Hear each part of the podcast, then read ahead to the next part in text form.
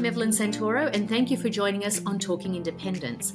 Joining me today is Adam Spencer, comedian, writer, presenter, and author. We all know him from Triple J, Good News Week, and The Drum, but he is also part of the National Committee of the Australian Republic Movement. Welcome, Adam. Lovely to be here, Evelyn. Thank you so much for having me on. It's great to chat to you. Look, there are a few things I wanted to ask you, but first, tell us how, how did you get involved with the ARM? Uh, it's an issue that it's one of those things that if you'd ever asked me in the last 20 years, I would have thought, yeah, yeah, Australia should be a republic, yeah.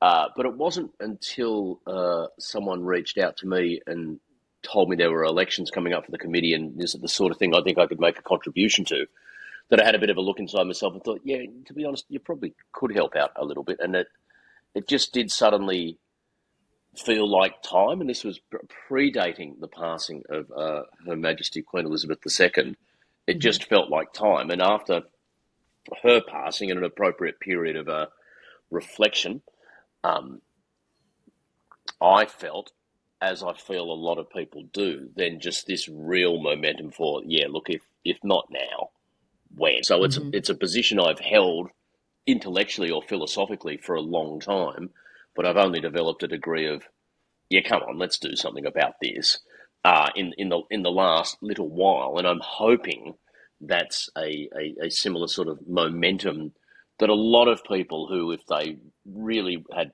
over the last 20 years been forced to take a position on this, probably would come down on the side of, yeah, okay, I'll take a republic, but they don't. It doesn't burn in them yet like a fire. I'm hoping. Yeah. I'm I'm hoping that becomes a much more common you know, feeling amongst people over the next year or three. You've toured the country many times. You've spoken to Australians across different towns and cities. Um, can you tell us if these experiences shaped your Republic views, or did this aspect always remain separate from your comedic career? Yeah, I don't. Yes, I don't think I've. I, I haven't really come to this position from anyone else exposing me to it. I think the mm-hmm. moment I've taken some time to think about it, it's it's it's gelled that way in my mind. Now I'm quite happy to play the role if I can of being a catalyst for other people. I'm not going to tell people what to think, but I'm quite happy to have discussions with people and, and just throw a few points in there and let them make their own decision. And I think you know, I'm, I'm inherently biased on this. Uh, mm-hmm. Uh, if you if you lay out the pros and cons, for me, I think it's a compelling argument.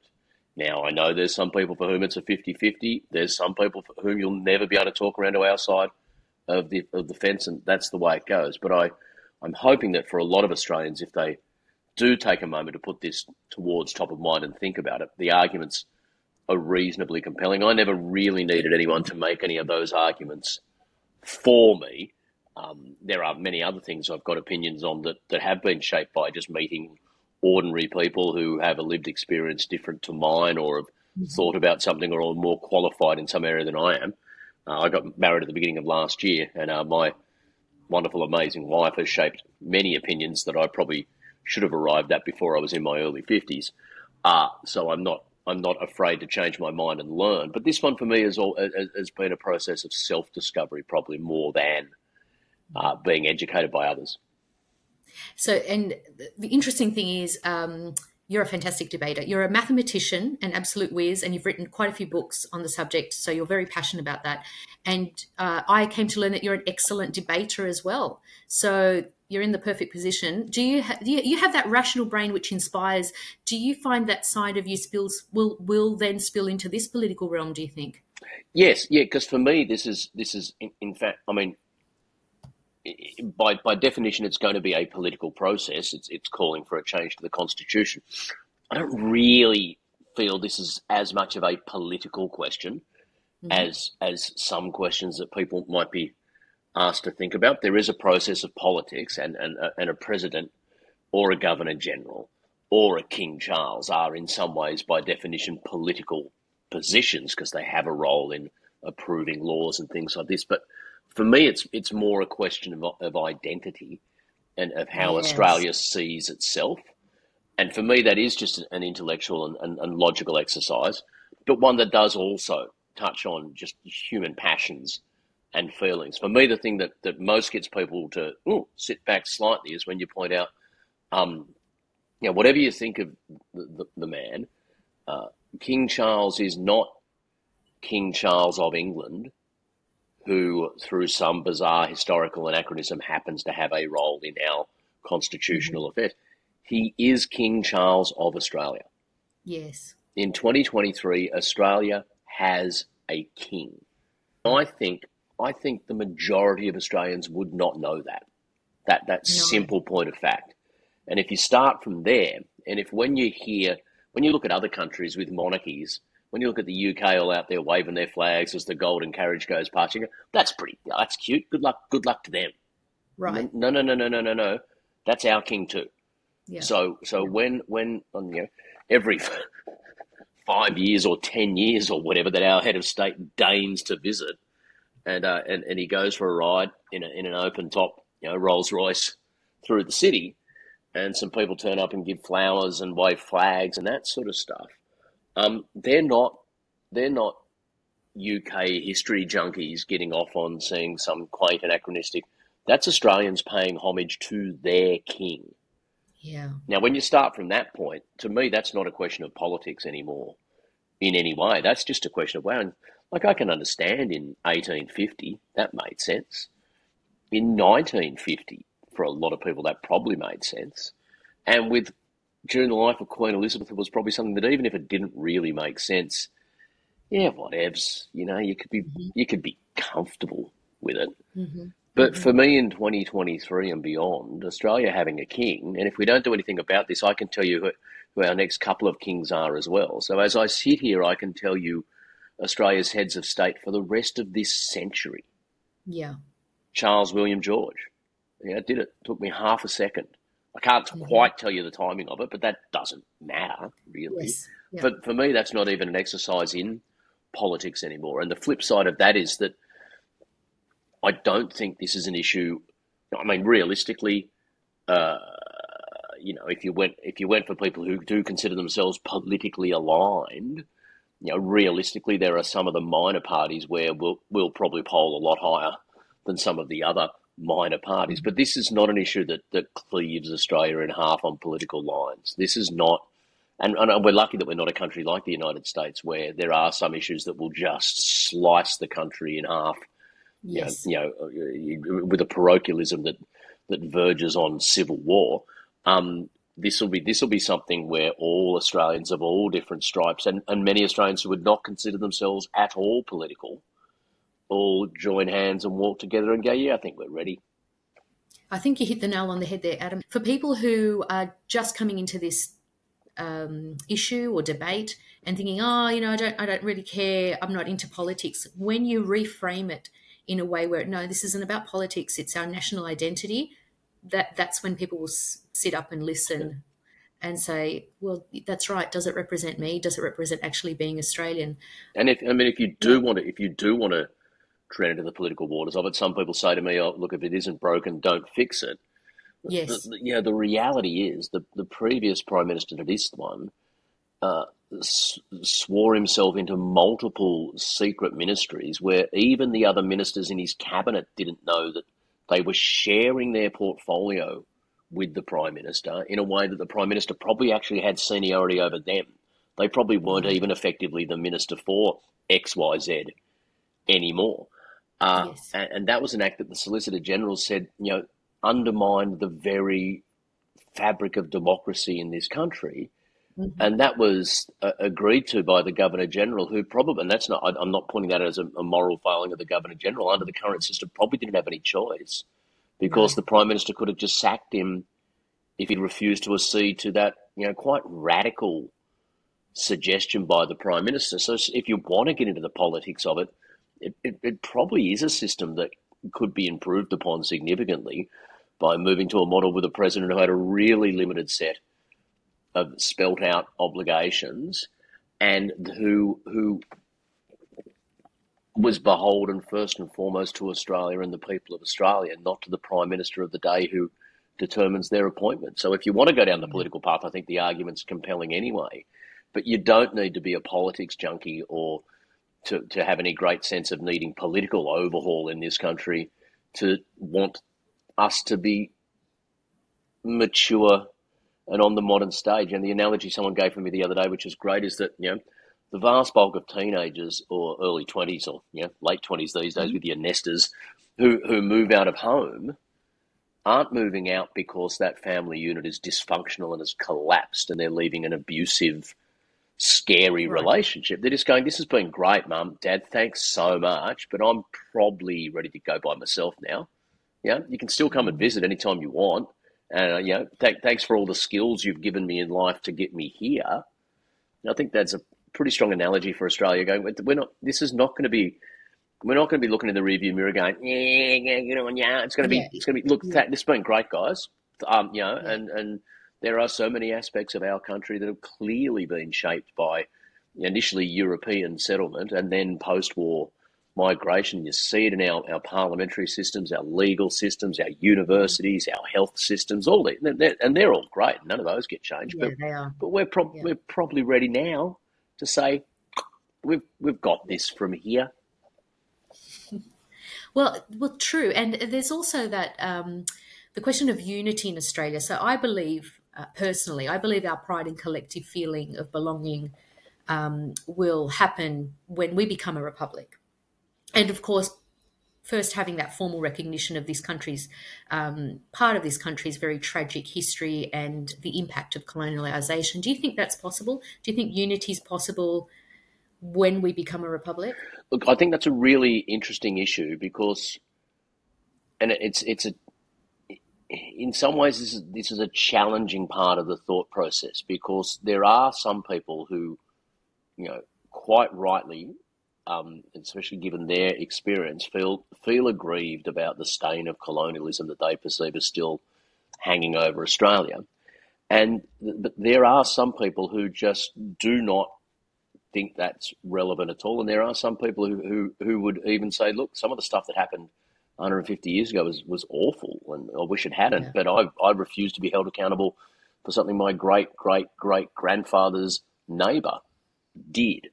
So I think I think this has a tr- tremendous potential for people who do feel we have issues to address and and and examine. I think there's a, a real chance for this process to give those people some balm, some salve, but it also has to be, you know, I, I think it would be a mistake for us to present this as first and foremost or only an issue mm-hmm. of national reconciliation and truth telling, because that by definition locks a portion of the population out who just refuse, who, who,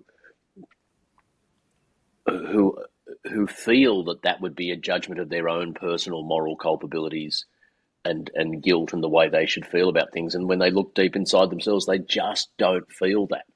That's a, right. that's that's an important, but it's a, a parallel or separate discussion. And if this promotes that discussion in the community, that's great. But if it does it in a divisive way, where if you vote no, uh, that means you are a racist who supports genocide and dot dot dot. We're not. That's that's taking a portion of people who could well feel very positively about an Australian Republic and saying, well, we don't want your vote, that would be a, a, a very uh, dangerous path, both intellectually and in sheer, you know, psephologically, uh, in terms of the number of votes you would burn if you if we chose to go down that path. I, I personally don't think that's the path to take. Yeah, it would alienate. I, I think. I, I, think it's the way that we frame it too. And that the, the way, way, that I've heard um, Craig Foster, one of the co-chairs of the ARM, talk about it, that he sees Australia as having you know, sort of three historical periods, you know, mm-hmm. anything up to 65,000 years of indigenous inhabitation that we're slowly, you know, getting at. We certainly know a bit more about now than we did 20 years ago, but we're still, you know, working our way through the, the richness and the complexities of that. Um, then clearly a period of European settlement that mm-hmm. played a massive role in shaping modern day Australia. And your opinions can sit everywhere on the spectrum of that's the best thing that's ever happened to this country. And imagine what it would have been like if the French had got here at first, dot, dot, dot, all the way through to that was one of the most barbaric exercises in history and we have a debt and you know should be paying financial reparations or sit anywhere in between on that spectrum. But it's clearly a defining phase in our history. Regardless of how you interpret that phase in our history, I think it's ready for phase three now, where we step forward yeah. as a mature, confident, independent nation and the extent to which that nation look, chooses to look back and, and analyze what happened and, and make appropriate apologies and, and, and learn from experiences and things like that. That's that's that's up to us as a mature nation to do. But I think you can come on this journey with us, regardless of where you sit on the spectrum of, of opinions that you could have about the stain of colonialism in this country. So, looking ahead, when it comes to an Australian republic, what do you think today's kids will be thinking about in the future? When I, I my daughters are eighteen and fifteen, uh, mm-hmm. and my stepkids are fifteen and thirteen. Um, for them, this issue fits squarely in the I've never thought about it, but yeah, now that you mention it, it makes a lot of sense category. So the challenge for us in the short term future is to engage younger people and to get them to bring their passion on this subject because young people are great at a couple of things. Well, young people are great at many things, but that, that are relevant for us is, um, you know, think about when when you're in your teens and early twenties, all the firsts you take on in your life, and mm-hmm. just how passionately you run at them. I remember the first house that I moved out into, and yeah, looking back, it wasn't a palace, but uh, at the time, me and my mates thought it was, and we were so excited. And when we were, you know, when we, I remember we, we we moved into this place. It was in Cleveland Street, just opposite the University of Sydney, on this road yeah. that trucks just used to fly up and down at night. So noisy and polluted, and I got asthma. You know, I, I, I came from a family of asthmatics, and I'd always dodged it, and I my asthma gene kicked in thanks to the small particle pollutants. And I can remember when we were, we were on that first night sitting there talking about everything around it. And, it was great. And there's some restaurants and there's some pubs. And one of my flatmates even said, Hey, and there's a police station just up the road. So if there's any trouble, the police are right by. Right now, I'm, I'm not a particularly big, you know, petty criminal myself, but most teenagers in early 20s probably aren't excited to know that there's a police station just down yeah. the road. We were so excited about this house, right? So young, but the first time you do anything when you're a youngster, um, you just go at it with a passion and an excitement about the novelty of the experience. So imagine for these, imagine for younger Australians if the first time you ever vote, or the first or second or third time you've ever cast a vote in it, you know, I cast a vote in a local council election, then I voted in a state election, and then bang, I was determining our nation's future. Wow! So if we get if we get young kids thinking how how lucky to be part of history this early on in your in your in your civic engagement, if we can if we can explain to kids how exciting that is, I think numerically uh, that's a that's a segment of the population who will be very very strongly on the side of of change and the move to a republic. But we need to get that passion. And we also then, if you can inform kids on this sort of stuff, and if they do gel with it, I think youngsters will lead a lot of dinner party conversations with mums and dads and, and, and who who are a little bit indifferent to it or haven't thought about it much.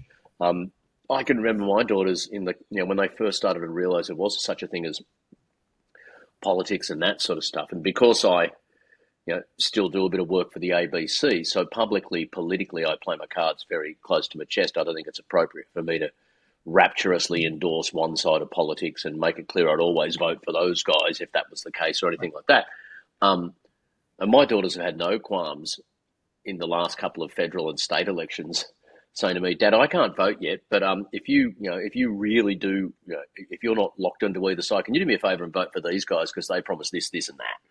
Um, and mm-hmm. and so you know there's there's a, there's an there's an interest and an excitement in the process that younger people have that maybe people who've you know been around the block a few times might get a bit jaded and miss. So if we can tap into that, so in the in, in, you know that's a long answer to your question, but in the short term future, the passion of young people for this is something we have to encourage because it's not naturally instinctively front of mind as an issue. But it's a pretty easy sell for a lot of young people to, to convince them that they can be part of a really magic moment in Australia's history. Thank you for joining us, Adam. It's been wonderful to hear all about your experience, your vision, your passion for the future. And to find out more about the Australian Republic movement, listeners, you can visit the ARM website on republic.org.au. And thank you for being part of the conversation. Thanks, Adam. Thanks so Absolute much. Absolute pleasure, Evelyn. Lovely to speak with you.